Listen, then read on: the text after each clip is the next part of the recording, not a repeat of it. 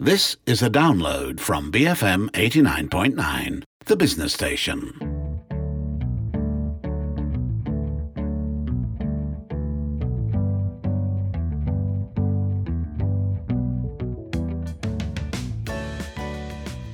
So Tash, before we begin, if I could get you to very quickly just introduce yourself and what you do. Hello, my name is, and the like. Okay. Hello, my name is Tash Aw. I'm a novelist. Good afternoon, you're listening to Bookmark with me, Uma Paganampke Pagan.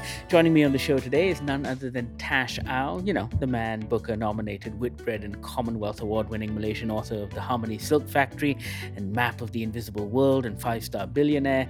Yes, that Tash Aw. He's going to be at the Singapore Writers Festival, which runs between the fourth and the thirteenth of November, and I figured it would be a good time to catch up with the man and find out just what he's been up to. All right, Tash, Five Star Billionaire was a huge success. I enjoyed it very, very much. There's been a lot going on since then. People have acquired movie rights. Tell me what's happening, because you're actually writing the screenplay, aren't you? I have. Um, I've been involved uh, kind of more as a, a consultant. Um, I've had a sort of a hand at writing, uh, but I think really, you know, it's been taken over by forces greater than me, uh, which I'm I'm very happy with. But and you know, the Uma, the the, the film world is a crazy, crazy, crazy world, um, and I don't really, really understand what goes on in film, what film people's minds. So all that is is chugging through the system now. Um, Bernard Chordy, who's uh, you know, dear friend and amazing uh, filmmaker, is, is really holding the reins Uh, of the project, and he's driving it forward. And um, uh, you know, I think it's it's all going, it's all going. But when, I can't tell. well, well, so tell me about that, because writing for the page must be so different for writing for the screen. And this was your first time attempting writing for the screen, am I right? Actually, no, actually second. I mean, I, I have, uh, you know, I, I've completed another screenplay. But you're right, it, it, it's um, it's really, really different. Um, uh, it, you know, it, it just requires a completely a different part of the brain to, to be in operation. Um, and, you know, it's it's it's essentially the same... I had the same kind of storytelling impulses that are at work, but it's just different techniques. It's a different way of visualizing how the story unfolds. So, yeah, it's been a great learning process for me. And what's it been like trying to adapt your own work? Because I can imagine a certain detachment when you're trying to adapt someone else's. Mm. Actually, much easier than I thought it would be. Oh, really? Oh, wow. Okay, I'm that's very good. Ruthless. And because I'm very ruthless, I think, you know, partly that I came to the script quite quite late on, and, and, and Bernard and his team had already um, had a go at it. And, and I, I took one look at, at the script. I, I, I, so the first thing I said was that, you know what, guys, this is not working because... Um, you have too much respect for the novel. I mean, the story um, of the acquisition of, of the film rights is that Bernard read it, I read it in one sitting overnight, and just and, and really fell in love with it, and and you know, felt it spoke to people of our generation, you know, born in, in you know the um, early to kind of mid seventies, um, because it captured a whole swathe of, of sort of you know lower middle class, working-class Malaysians striving to become bourgeois, and then, you know, what happened to them after they achieved what they wanted.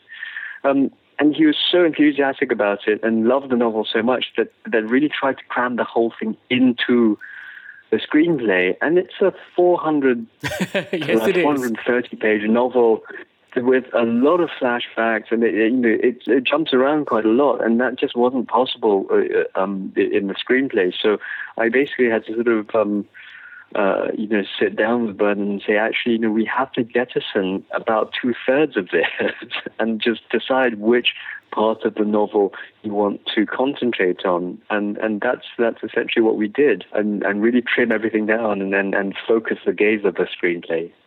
And and I guess that's the most important thing, because your novel, when it came out, and reading it again, say in twenty sixteen, was remarkably predictive as well. I think the stories you tell in your novel have become even more so and more apparent within the Malaysian-China context today?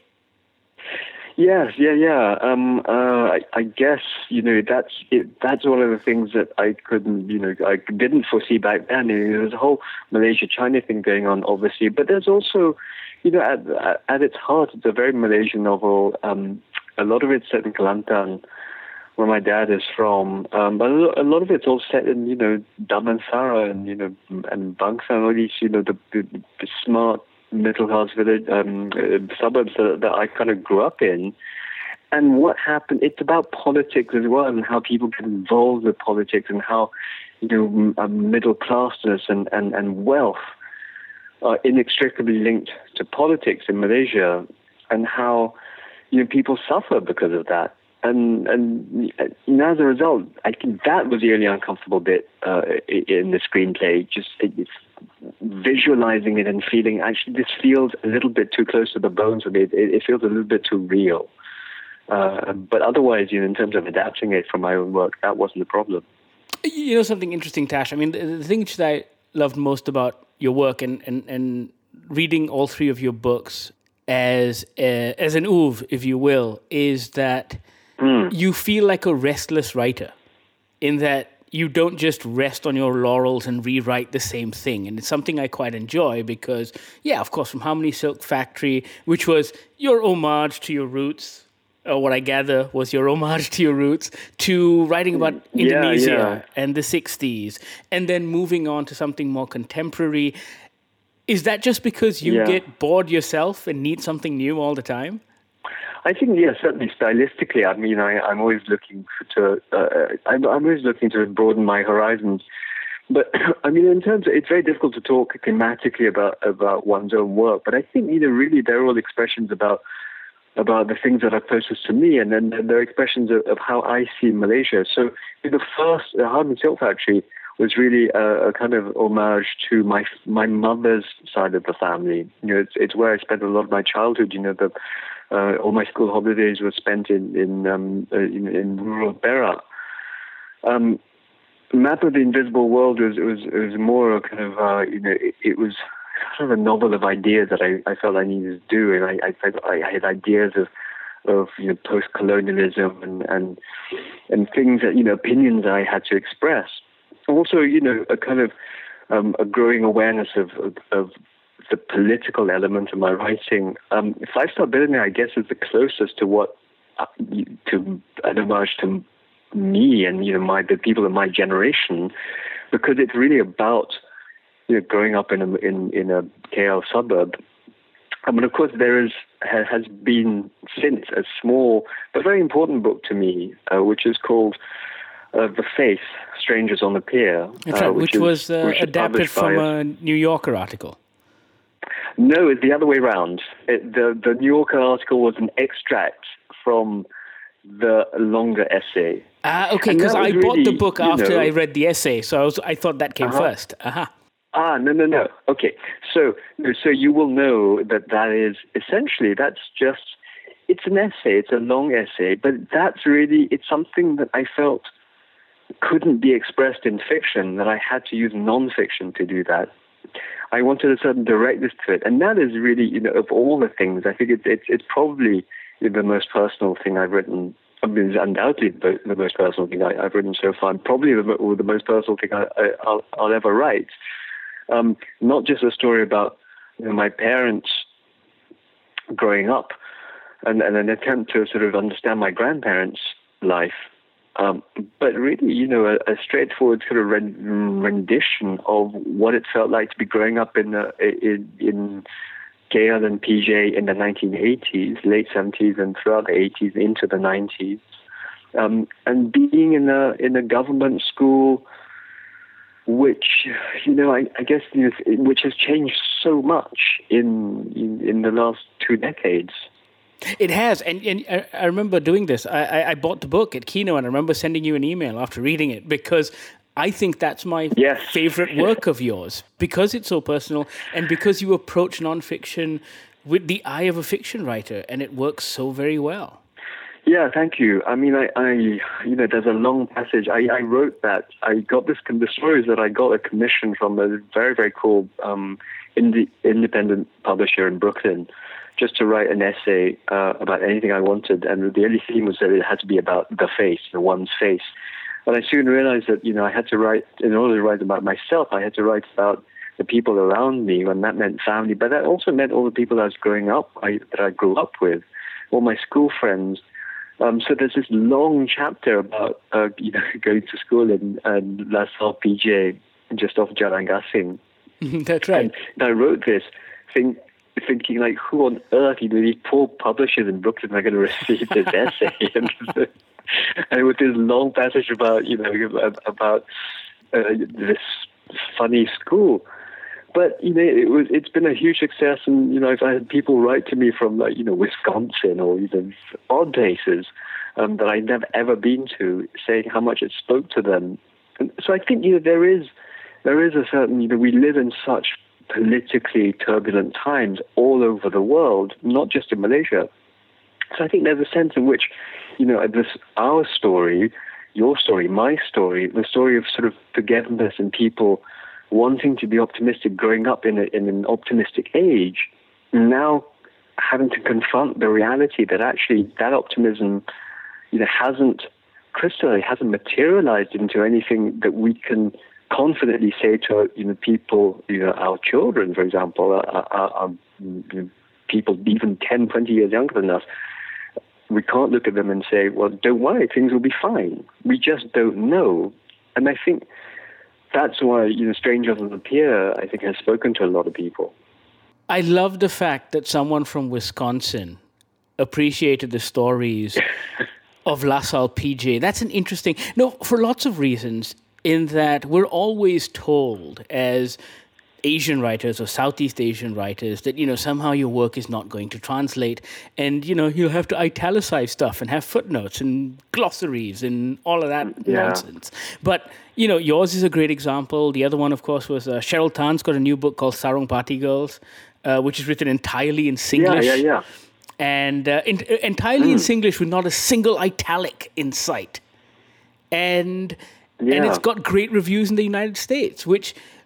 I guess which proves that readers are willing to do the work. And have you found that to be yeah, truer? No, of course. Have you found that to be truer now that, that, that they're a little more open to Southeast Asian fiction and, and our stories?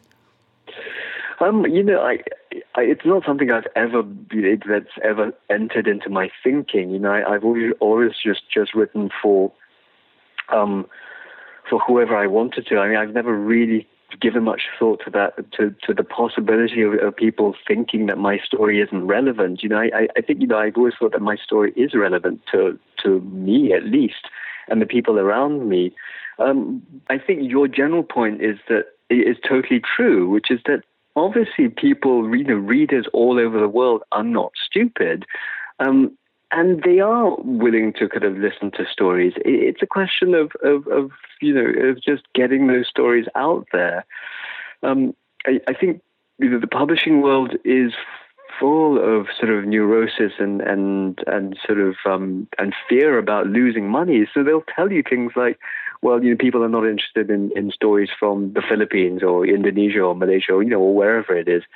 Um, And they'll say things like, you know, men don't like reading stories about um, wartime romance, or, you know, it, it, it, or anything, and it's all nonsense.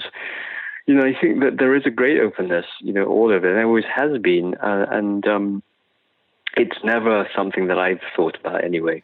Well, I mean, does the same go for publications? Because, you know, you've written quite a bit, like for The New Yorker. Mm. Uh, you've also written for The New York Times, and they're all stories yeah. that are rooted in Malaysia. Now, what's interesting, of course, yeah. is that both of those publications are somewhat insular at the core, and they often take stories that they know will appeal to a New York reading audience because that is their primary audience, despite being global publications. And yeah, yeah, yeah. do you find that's changed? I mean, do you find that they're they're slightly more open to... Because when I read Strangers on the Pier, on a Pier in... In, yeah. in The New Yorker, I was surprised. I mean, it was an amazing piece of writing, but I was surprised that The New Yorker ran it because it's so outside their realm of comfort. Yeah, well, I think, you know, it's, I, I guess uh, things must be changing. But the fact that they, all these are, are commissioned works. I mean, you know, it, it, it's it's these magazines and these publications ringing me and saying, you know, well, can we can we do something? Can you know, will you write something for us? What can we do? Um, and so the fact that they're asking me means that that. that they are interested, and they, they do think it, it's, you know, that we have something, you know, interesting to say. Um, and, and I guess, you know, things evolve. The, the editors are getting younger and younger, more, you know, more well-traveled, more well-educated. Um, and what people, and I think there is a greater awareness that we live in a connected world. I mean, you know, you, you go to spend any length of time, you know, one day in a, in a city like New York, and you realize how fundamental um, it is that New York remains a kind of, uh, you know, a global city. So, you know, its publications have to reflect that. So yes, I, I, I would agree. I mean, uh, you know, things. Things are changing. I mean, I mean, the New Yorker and the New York Times, I, I think, are very generally, relatively speaking, I think, are, are very um, broad-minded publications, and compared to a lot of other Western publications, um, which are incredibly insular. I mean, absolutely incredibly insular. Um, I think there is a very deliberate um, attempt uh, in in a few of these journals now to kind of to look beyond their traditional. Uh, um, realms of, of interest. So there's a question I've been wanting to ask you for a long time, which mm. is, what does it say, or why do you think that so many of our great Malaysian writers don't live in Malaysia?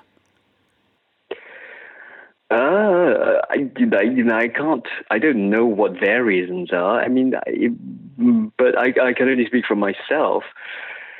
The greatest um, gift that any writer sort of can enjoy is the gift of objectivity, and that's something actually that's that's very difficult to to have. Uh, you, you know, I think I think that um, one has to fight for that, and I think the problem with Malaysia is that it's very difficult to be in Malaysia and not get subsumed by all the stuff that's happening politically, certainly.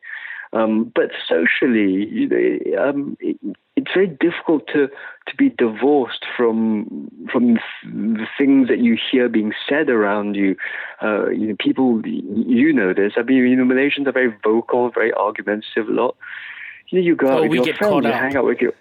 Yeah, exactly. You know, you get you hang out with your friends, you, your family, and it's never it's never restful. Everyone has an opinion, and you therefore have very strong opinions, and it's really difficult to know at any given time whether those opinions are actually are, are objective. Uh, and you know, I I personally feel that I, it, it's very difficult for me to to live full time in Malaysia and be, I guess, to have that objectivity that I need as a novelist, which is not the same as uh, having no opinion. I have on, on a personal level very strong opinions. Um, uh, which are mine, but as a novelist, I need to be slightly more detached from that. I need to, I need to, to, to, to have a certain degree of, of objectivity in order to to bring my characters to life and to bring my settings to life. Um, and that's why I think, uh, you know, I think I, you know, for me, it works better that I don't spend all year there. I mean, I, I still spend a hell of a lot of time in in, in Malaysia, and in, in, in, and despite all my pledges to not spend so much time in K L, I find K L just has this gravitational pull on me. Um, and, you know, I guess this is why, you know, I live abroad most of the time, and, and I, I don't know about the others. I think there is a certain amount of truth to that, which possibly works for everyone. That disconnect is probably necessary when... especially when you're trying to write about that place. Sometimes you're just a little too close. You don't see the forest for the trees and all of that. Yeah, no, ex- exactly. You know, you know, when I when I'm back in, in you know in K L for any length of time, I, I get filled with sort of you know like all sorts, sorts of indignation. I'm I'm sorry, I, I find myself in a in a this, this state of permanent rage, and I think I have to write. I have to write about this, and then I go away and write about it, and, and it's just all. It's nonsense. It's it's complete. It's you know it doesn't make sense. It doesn't make for a good story. It doesn't. It, it doesn't. It doesn't know what it thinks. It's writing that isn't clear and isn't truthful to itself. Um, and it, it's really just sort of you know a, a platform for me to mouth off on. And then I have to sort of just scrap that and, and go back to sort of assimilating what I feel about, really feel about, about, about that situation. I think you're absolutely right. That that no no that, that phrase captures it perfectly. We're all pretty much in a state of permanent rage right now. Yeah, I mean, you know, I, for once, for once, I think that, you know, the, the, we are not alone. As I used to feel really kind of really isolated uh, in my in feeling that way. And every time I, I come back from, from Malaysia to say London, and, and everyone here is sort of just happily going along in some political. You know, in some political climate that never seemed to change, and now it's fantastic because everyone's like us. You know, yes, exactly. Everyone is, it's been brilliant. You know? When I hear people talk, you know, in London or, or talk about Brexit, and you know, and people in New York talk about Trump, um, I kind of think, well, you know, w- welcome to how Malaysians have, have lived for like thirty years. Oh, yeah, absolutely right. Before, before I let you go, Tash, can you tell us what you're working on now? Are you working on anything? Are you close to finishing something? I mean, I'm never close to finishing anything. um, I'm, I, I actually took a long break out of fiction. I was just so exhausted by Five Star Billionaire, and, and actually so kind of, um, I did put off fiction. I, I you know, I just... I was just kind of, actually, to be honest, quite disgusted by it. I just couldn't read fiction. And so I started to read a lot of nonfiction. And I, I spent, you know, a year and a half reading nothing but nonfiction, especially, you know, essays, um, rereading essays by a lot of my favorite essayists, James Baldwin, notably, uh, Alice Walker. Um, and that's that's one of the reasons I, you know, I wanted to write uh, Strangers on the Pier. Um, but just a few months ago, this I guess this summer, in the Europe, this European summer, I started writing fiction again, and I'm, I'm, you know, I'm feeling, I'm quite quietly positive about it. So yeah, I'm, I'm working on a novel, and it, it's going to be set in, in Malaysia. Probably, I mean, I'm almost certainly set. It's going to be set in Kelantan, which is, you know, part of the country I get pulled back to time and time again.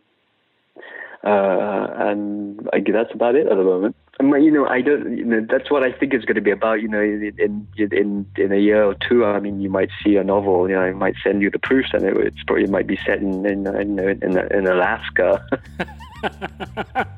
uh, you know what? I'm sure there are parallels between Kelantan and Alaska. We just you you you need to go find them. Yeah. Tash, thank you so much for talking to me today. I will I will see you in Singapore. Yeah, absolutely. Look forward to that. I've been speaking to Tash Aw. He is a featured author at this year's edition of the Singapore Writers Festival. You can catch him across the causeway this coming weekend on two great panels called The Places I Write About and Exporting Southeast Asia to the World. You've been listening to Bookmark. This is The Bigger Picture, B F M eighty-nine point nine.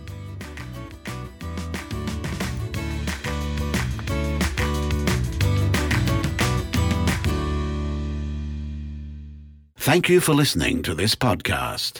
To find more great interviews, go to b f m dot m y or find us on iTunes. B F M eighty-nine point nine, the business station.